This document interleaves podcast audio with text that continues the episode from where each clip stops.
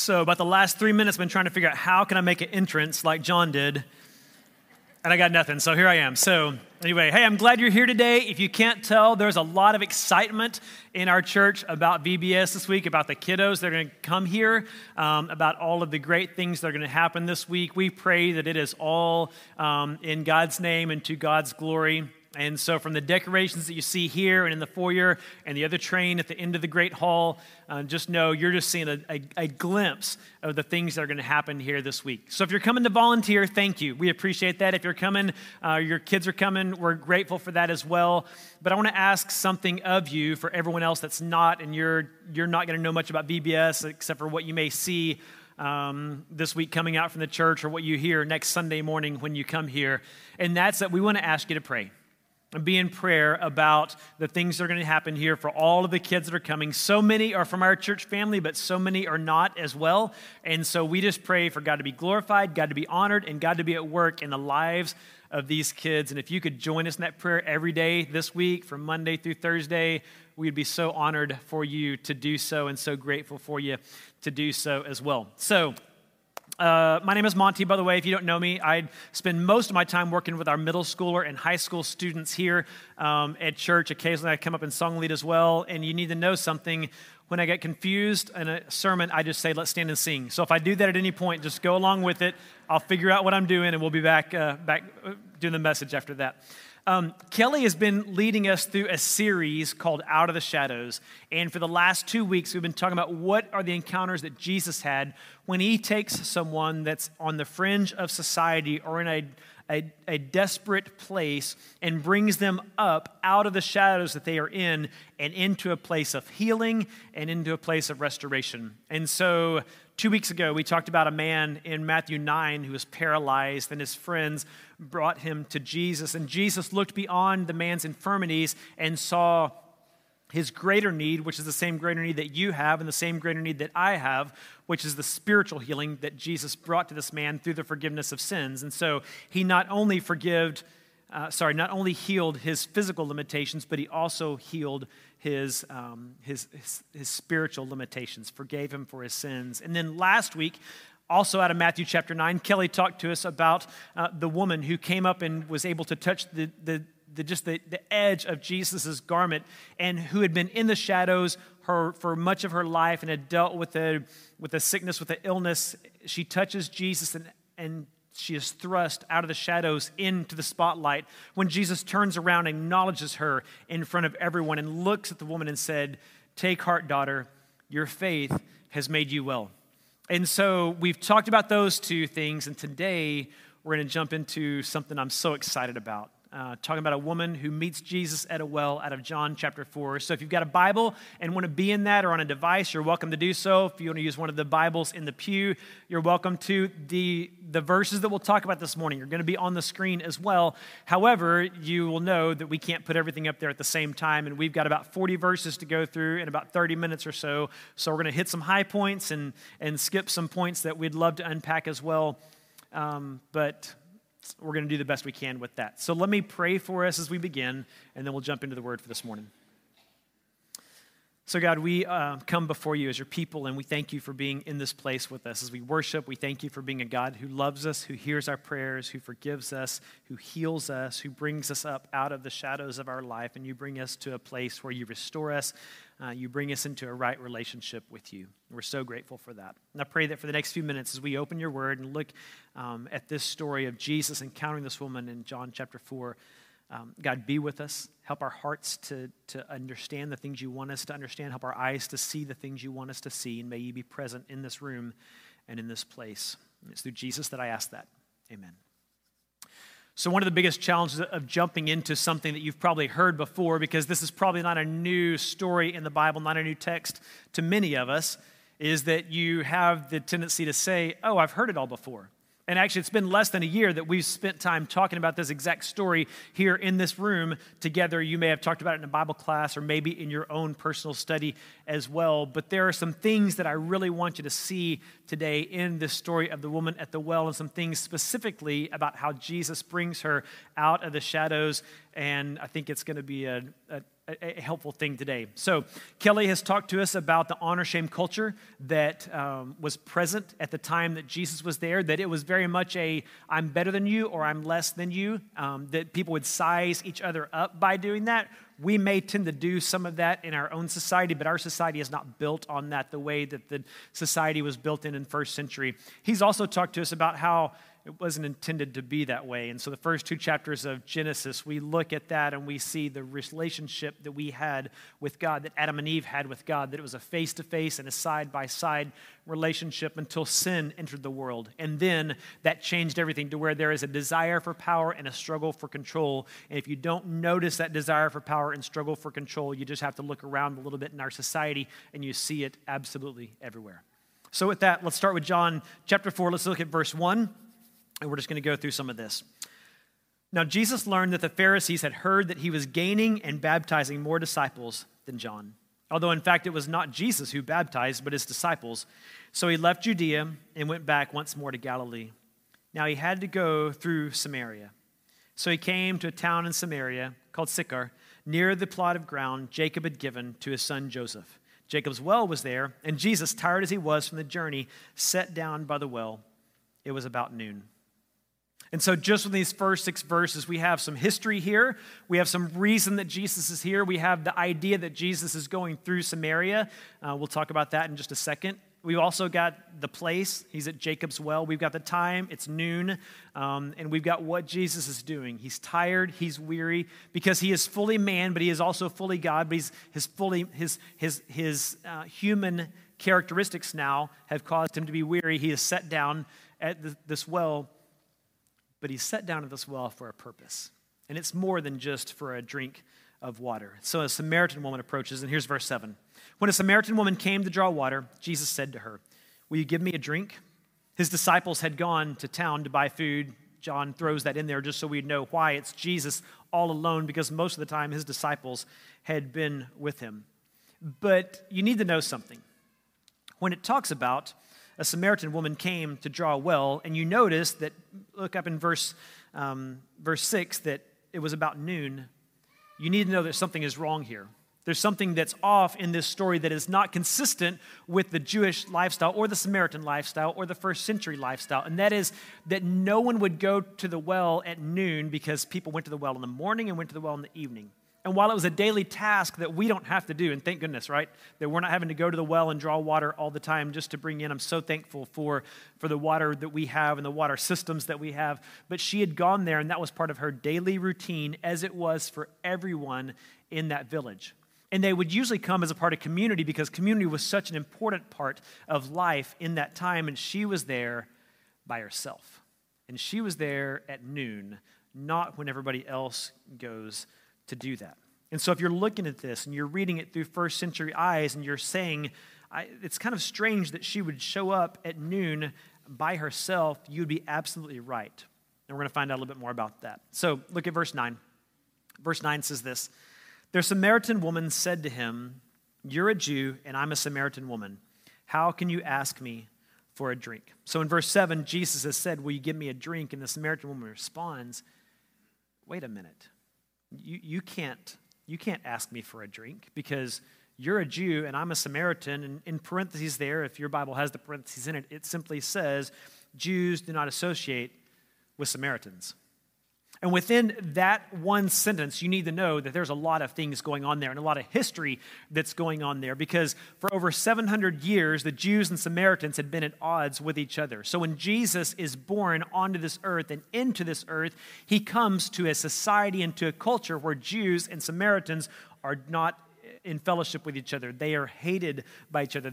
There's animosity between them. And this happened long before Jesus was there.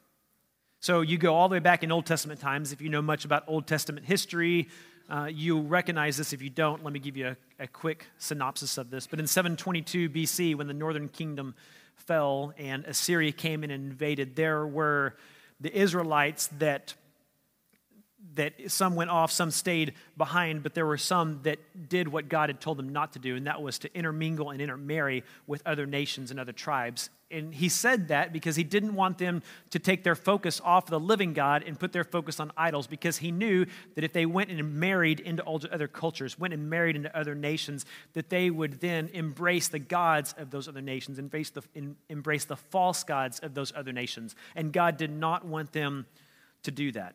And so someone who would be half Jewish and half something else would be a Samaritan. And so the Jews would look at these people with animosity and say, you're just a half-breed. That's literally what they would call them, is that they would say, you're not really one of us, and you're different than us, and they would have hatred for them, and there would be animosity between them, because the Jews would say, we have followed the word of God, and you have not followed the word of God. Therefore, we will not fellowship with you. We will not have association with you. It got so bad that eventually the Samaritans built their own temple to worship in, and so they, on Mount Gerizim in Samaria, constructed their own temple and said, this is the place we'll worship. And the Jews had Jerusalem. They would worship there in the temple that was there. And it continued, the hatred, the animosity, the dislike for each other continued. So that in 128 BC, the Jews actually went over into Samaria and destroyed the temple the Samaritans had built on Mount Gerizim.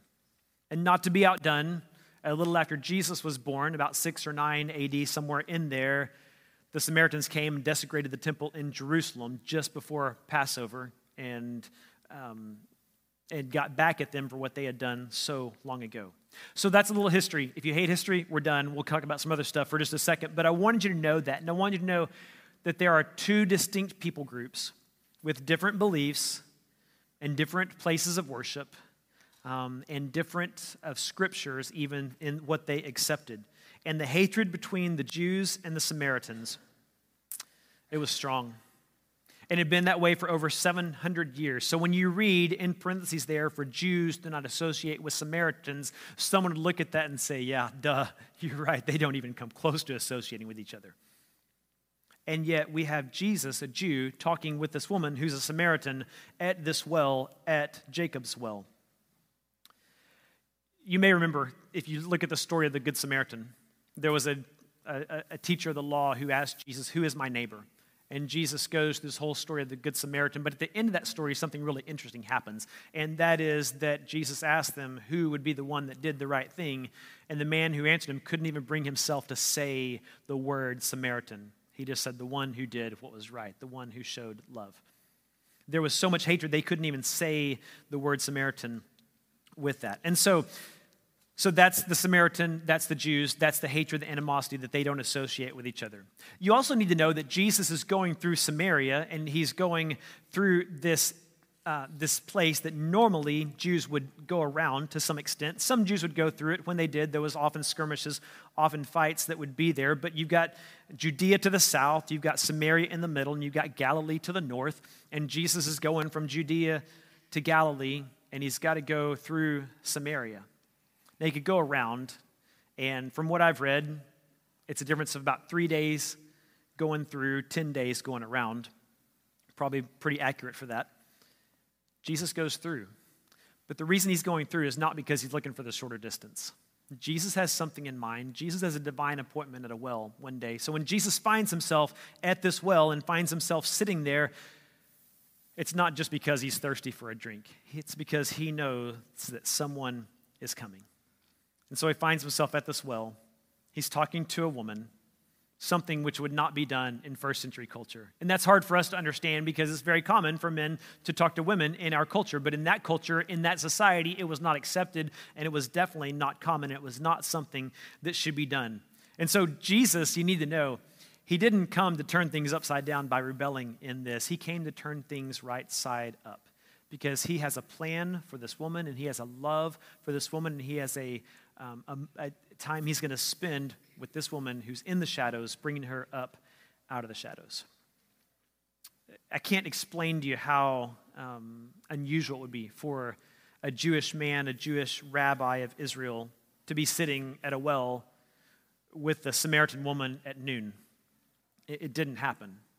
It's not just unlikely, it's not just irregular, it just didn't happen. But yet when we look at this story and when we look at how the conversation went, who reaches out first and who talks to who first and who asks who for a drink of water and who is the one that comes and tries to bridge the chasm that's been there for 700 years. Because remember, Jews do not associate with Samaritans. And Jesus is the one that's reaching out. And Jesus is the one that's building the bridge. And we can imagine her shock. We can imagine what she would be thinking. Why is this man talking to me? There's got to be something more that's happening here. And Jesus says, will you give me a drink? He's not coming out of any kind of trick to place the woman in. He's not coming because he's going to try to do something to get back at her because she's a Samaritan and he's a Jew. He's coming and speaking to her. And I want you to try to do something as we walk through this story. I want you to try to imagine the way Jesus would speak to her. And I want you to imagine what the voice would be like, because we have the words here, but it's kind of like, when you read a text message. You read a text message and you can't really tell the tone sometimes. I want you to try to tell the tone that Jesus is talking with here as he speaks to this woman. And I want you to hear the love and the care and the kindness and the concern that he has for this woman. But I want you to go a step further than that as well.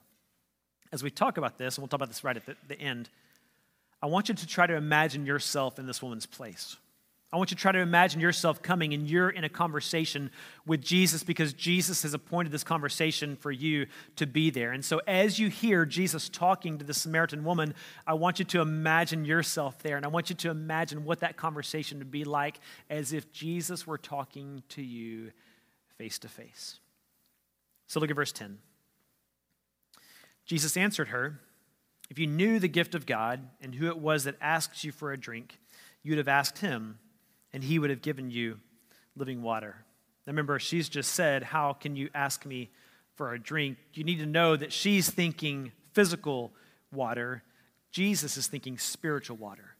And it's going to take a moment for her to bridge this gap between the physical water and the spiritual water, the physical water that's in the well and the living water that Jesus is talking about here. Verse 11, sir, the woman said, you've nothing to draw with, and the well is deep. Where can you get this living water? Are you greater than our father Jacob, who gave us the well and drank from it himself, as did also his sons and his livestock? And Jesus answered, everyone who drinks this water will be thirsty again. But whoever drinks the water I give them will never thirst. Indeed, the water I give them will become in them a spring of water welling up to eternal life. So this woman is still thinking physical water, right? She's still the one that, unlike us, has had to go to the well every day. She's still the one that tomorrow will have to go back to the well again because the water that she has is going to run out and she's going to need more water and she has to have water to survive. And so when Jesus comes and says, hey, there's some water you can have that you're not going to thirst again, she's thinking, wow, what could this be? I need to know more about this. And so she does ask about that. So again, 15, sir, give me this water so I won't get thirsty and have to keep coming here to draw water. It's just what Jesus would want, right? He's come to someone, he has talked to them about the living water, and she says, I will have it. I would like the living water. That's great. Tell me more about that. And we would expect Jesus to say, yes, okay, so here's the plan. Here's what needs to change in your life. Here is the steps to salvation that you need to know, and you're going to understand this, and this is a great day for you. But look at verse 16. Instead of saying, here's how to get the living water, here's what to do, he told her, go and call your husband and come back. To which she replies, I have no husband. Okay.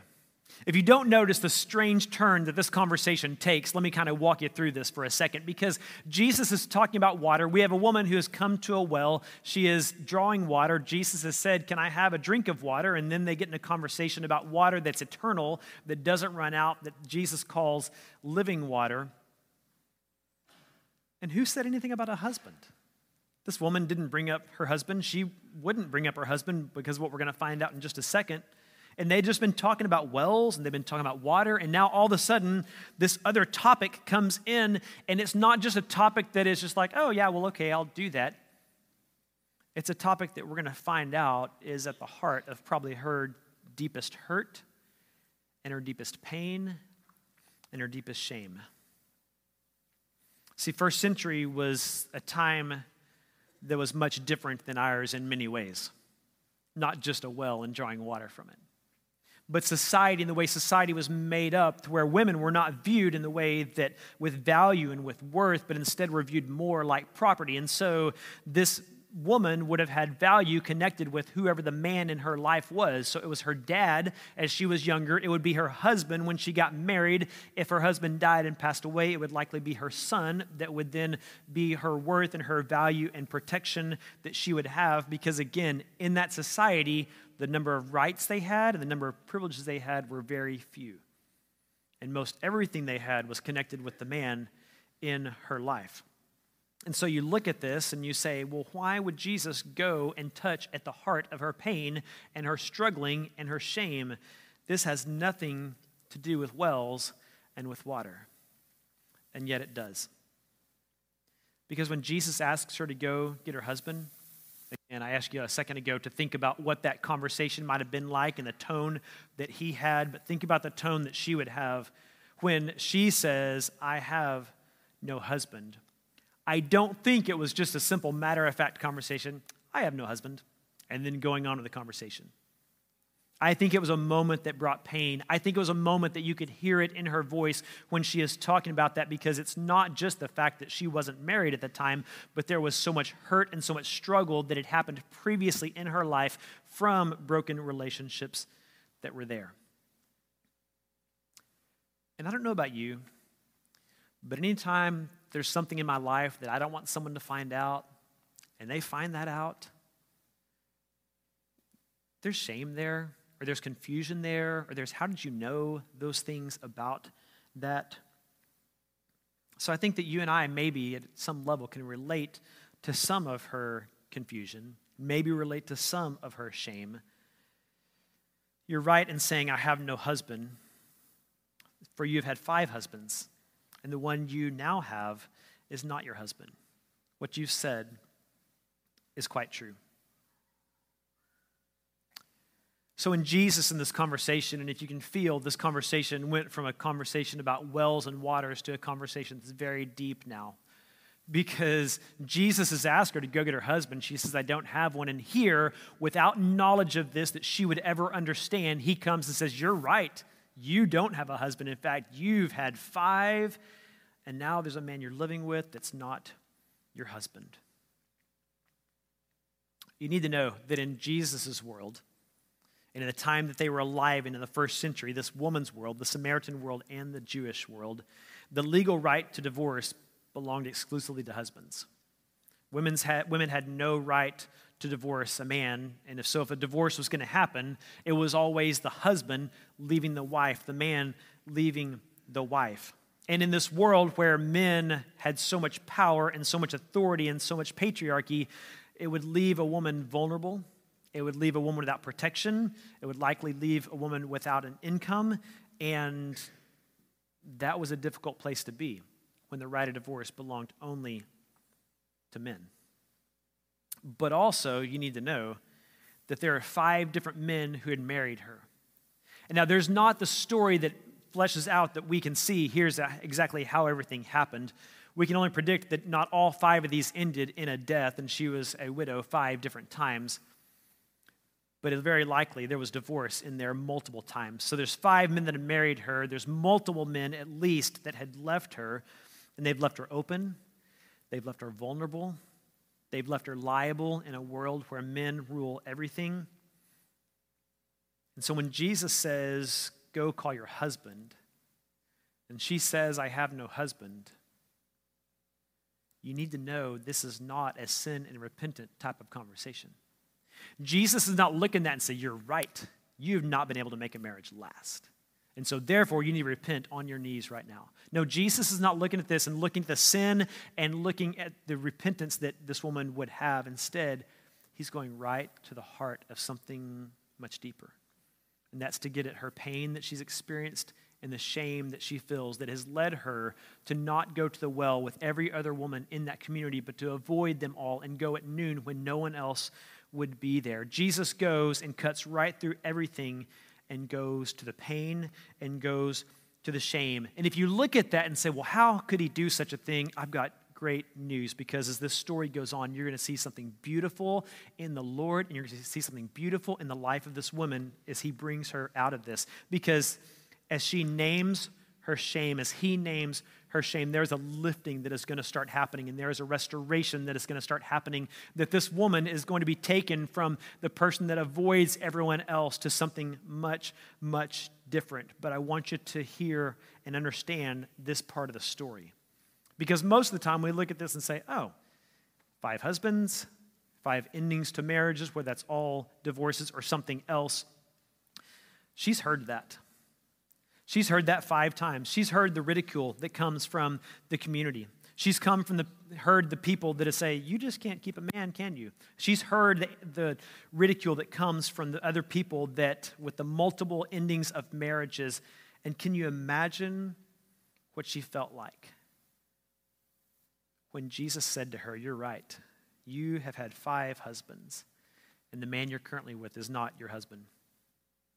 So Jesus is going to lay in, and he's going to take hold of her shame. But the next question in your mind may be, what's he going to do next? And how is he going to do anything with this when he's going to her deepest, maybe pain point in her life, and the reason that she's all alone at the well at noon by Jacob's well in the heat of the day with Jesus? But from this point on, we're going to see Jesus lifting her and restoring her and bringing honor to her, and it's a beautiful thing. So look at verse 19 with me. Verse 19 says this, "Sir," the woman said, "I can see that you're a prophet. Our ancestors worshipped on this mountain, but you Jews claim that the place where we must worship is in Jerusalem." Okay, do you get the feeling she's trying to change the conversation here? That she's looking at this and say, whoa, this is a little bit too deep. Let's talk about something else. You're obviously a very smart man. Where should we worship?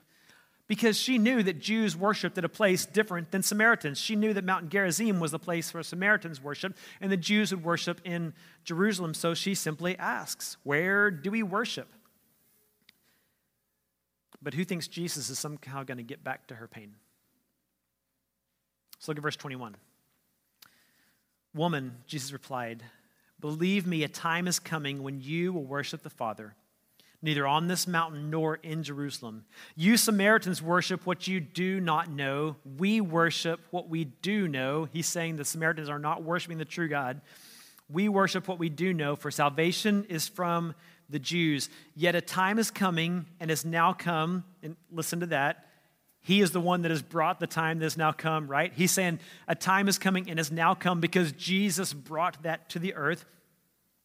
"A time is coming and has now come when the true worshipers will worship the Father in the Spirit and in truth, for they are the kind of worshipers that God seeks. God is Spirit, and his worshipers must worship in the Spirit and in truth." And I love it here that what Jesus declares is what he does. So look at the end of verse 23. At the end of verse 23, it talks about these are the kind of worshipers the Father seeks. God seeks worshipers who will worship in spirit and truth. God is looking for people who will worship in spirit and truth. And in that moment, Jesus is seeking someone who would worship in spirit and in truth. It is the God who has always loved sinners and the God who has always forgiven sinners, that Jesus is reaching out to that same type of person, and he's reaching out and he is seeking after her, and he had to go through Samaria, and he was at the well when the woman arrived, and he started a conversation with this woman because there's more going on here than just this woman and the shame that she's been in and Jesus piling on like probably so many others had done in the past. And so here's what Jesus says. He says that God is spirit, and his worshipers must worship in spirit and in truth. And we could spend a whole sermon, and I would actually love to do that, spend a whole sermon talking about that, but we've got to go to something else right now. And that is that you need to know in this conversation, it's really unlikely for a male to be speaking to a female in public. And it's really unusual for a rabbi of Israel, someone who's a teacher, to talk to a Samaritan woman at noon in the heat of the day where everyone could see it. But there's something more in this conversation that's happening, and that Jesus is talking to her, and Jesus is actually honoring her in something that would not happen in a first century world, is that when Jesus is talking to her, he starts talking about theology. Here's a Jewish rabbi talking to a Samaritan woman, and they don't just talk about surface-level things or about water and move on, but Jesus honors her and cares about her and starts discussing things of God, about who he is and about where he's worshiped and about what it is and how it is. And he's having this conversation, not with another rabbi, not with the Pharisees, not with the Sanhedrin. He's having this conversation with a Samaritan woman who has been divorced 5 times, now living with the 6th man, and he's talking Bible and he's talking theology with her. Now, if you don't notice that's a big deal, I want to tell you that's a big deal. And that's an incredible part of this story that we can't see sometimes when we just read through it quickly and go through and look at what the text says, but to know what the text says and what is happening there as Jesus talks to her, it's significant. So look at verse 25. Verse 25 says, "The woman said, 'I know that Messiah, called Christ, is coming. When he comes, he will explain everything to us.'" And then verse 26. One of the most impactful verses, one of the most incredible things Jesus can say. "Then Jesus declared, 'I, the one speaking to you, I am he.'" She brings up the Messiah. She brings up saying that I know that someone is coming, and okay, what you've said is nice, but when he comes, he's going to tell us all the things we need to know. He's going to really make this. So she again is pushing the conversation off just a little bit, and Jesus just comes forth and just says exactly who he is. He looks at the Samaritan woman and then openly and publicly acknowledges who he is, that he is the Lord. He says, "I am he." And you hear reflections of God saying, "I am" in the Old Testament. You hear reflections that are coming when John records the 7 I am statements in the Gospel of John. I am the bread of life. I am the good shepherd. All the things that he says with that. But this happens before that, when he says, "I am he." And what do you think she felt? And what do you think she thought? But there's something even more. You know how like in life they say there's only one chance to make a first impression? You don't get a second chance to do that. And so, you know, you're teaching your kids or you're telling someone else, hey, make a good impression at this job interview, or make a good impression with this teacher, or make a good impression with whatever you're doing. You can only do first things one time, right? So you can only go to Kansas for the first time once. You can only ride on an airplane for the first time once. You can only preach beside a train for the first time once. Like there's only certain things you can do one time. And so there's something that Jesus does here for the first time, as far as we can tell and as far as John records, and that is that he tells her who he is. He reveals himself as the Lord. He reveals himself as Messiah. He reveals himself to Christ in someone other than the closest circle to him, but for the first time to an outsider. And notice, it isn't to someone of nobility. It isn't to someone who's rich. It is not to someone of high political position. It is instead at noon by a well, by Jacob's well, talking to a Samaritan woman, not a Jewish person, but a Samaritan woman, and he tells her, "I am the Messiah." And now 2,000 years later, we sit and we continue to look at this story. We continue to tell this story. We continue to read this story, and we're still talking about this woman. And we're still thinking about the interaction that she had with Jesus. Do you see how far we've come?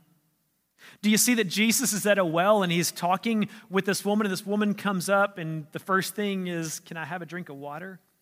And the conversation through all the highs and lows that we have so beautifully recorded by John here, and that they talk through this, and she has gone from this person who was an outcast of society, having to come to the well at noon, avoiding other people, and all of a sudden, Jesus is saying, I want you to know, and I want you to know before others that I am the Christ, I am the Messiah that has come to this world. And you can see that there's a lifting, a restoring of this woman as he continues to talk to her about theological things, as he continues to be in conversation with her, someone with a past that has been difficult and a past that has been painful, and someone is of a different ethnicity, a Samaritan, and he is a Jew. And believe it or not, we still have more to the story. So look at verse 27.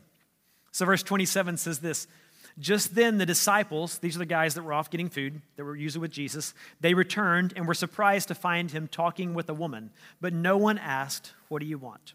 or 'Why are you talking with her?' And then leaving her water jar, the woman went back to the town and said to the people, 'Come see a man who told me everything I ever did. Could this be the Messiah?' And they came out of the town and made their way toward him." So look for a moment, if you will, at verse 27, they come back, they realize this is very unusual for Jesus to be talking to someone, but they've learned by now, don't ask Jesus what he's doing, because Jesus knows exactly what he's doing. They are surprised to find him talking to a Samaritan woman, and around the time that the disciples get back, the woman leaves, and she doesn't leave, and think about how this story could go. This story could just kind of end right here, and the woman left and ran away. Or the woman left and went back to town and said, "There's a guy that's crazy out by the well. Let's go get him now," and sends all the men to go and try to attack Jesus. But no, this woman goes, and the very same people that she had been trying to avoid by being at the well at noon are the same people that she goes back and talks to. And verse 29 says, "Come see a man who told me everything I ever did."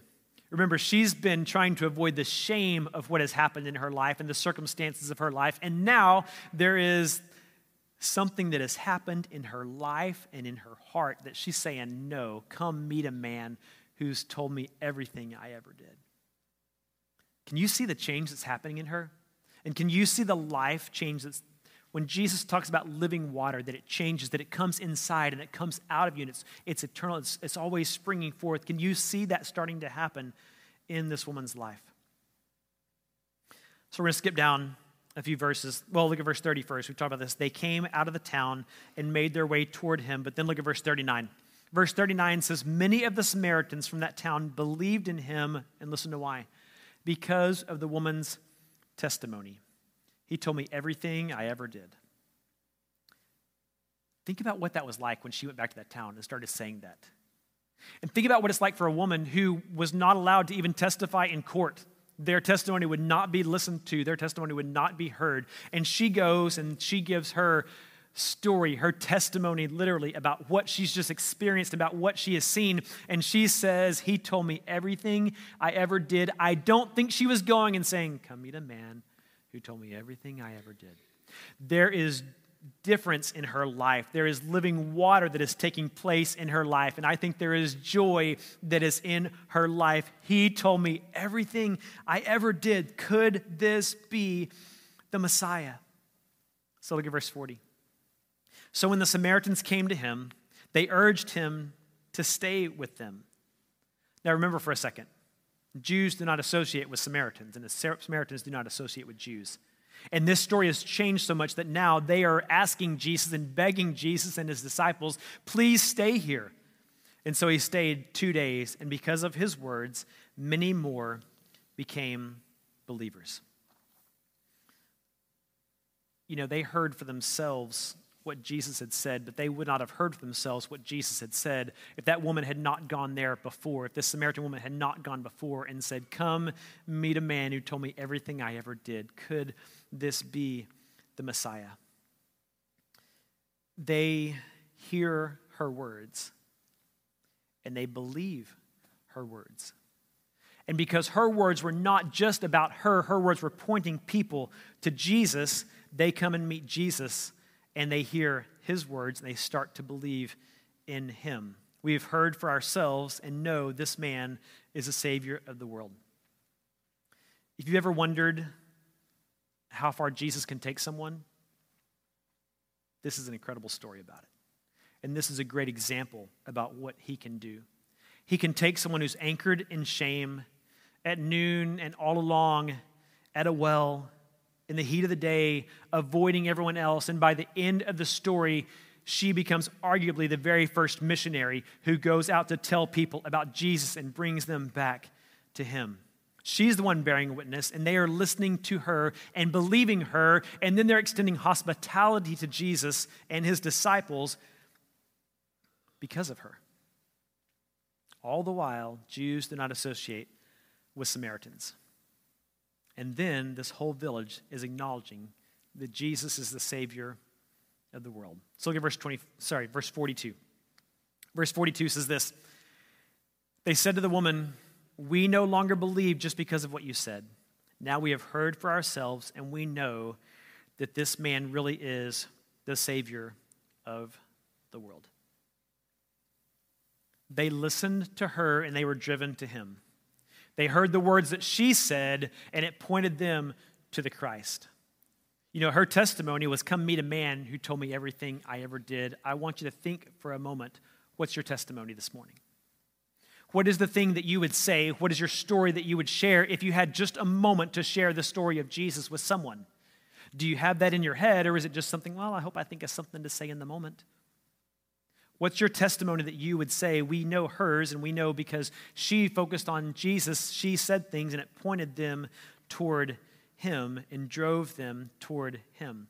But notice something else, and I may be wrong about this, but I think I'm right, in that as you look at this and you see what the Samaritans said, they called Jesus the Savior of the world. I think they're the first people group to do that. And they didn't say, here is the Savior of the Samaritans, here is the Savior of the Jews. When they look at that, we know this man really is the Savior of the world. Every tribe, every nation, every race, every color, this man is the Savior of the world.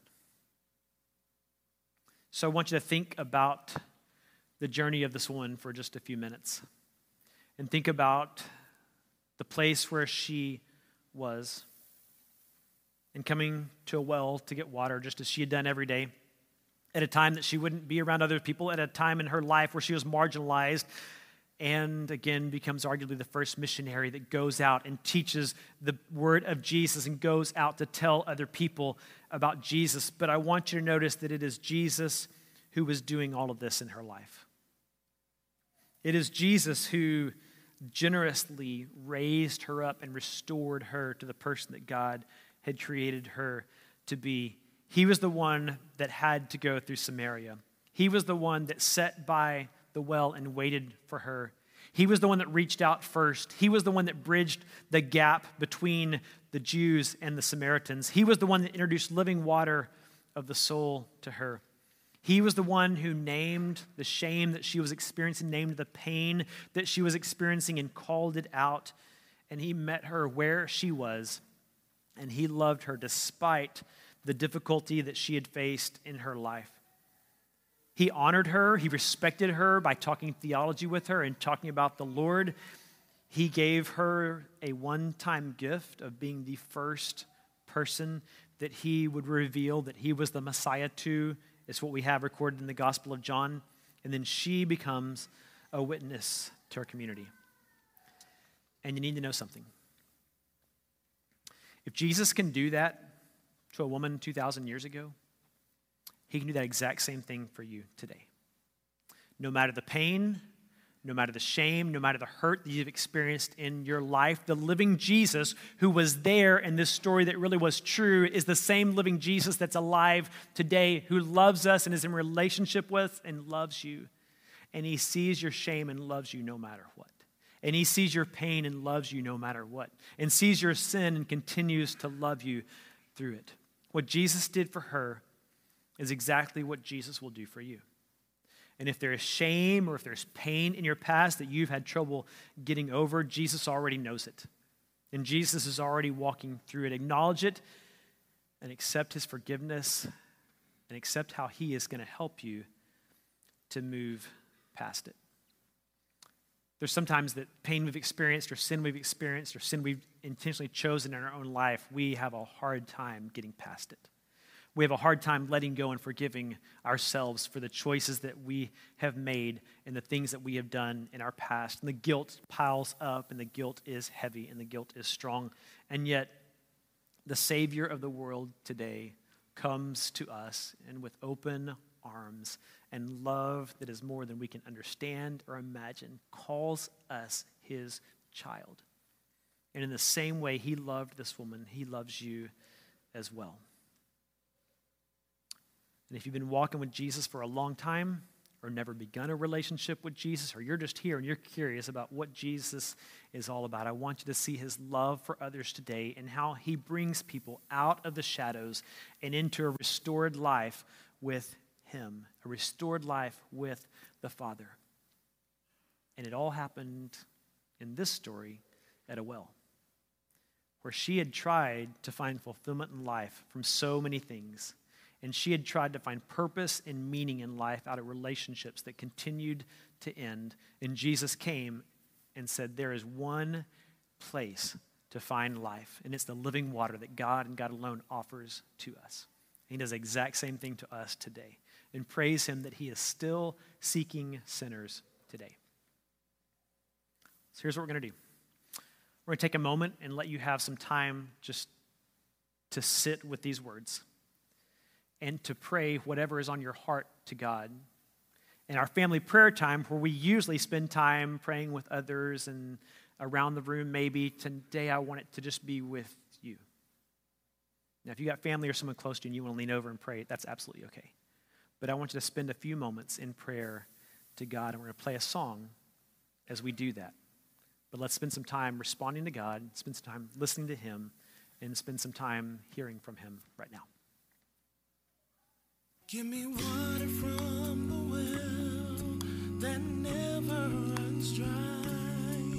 Give me water from the well that gives me hope when I die. Give me water from the well that never runs dry, and I will thirst no more. Living water.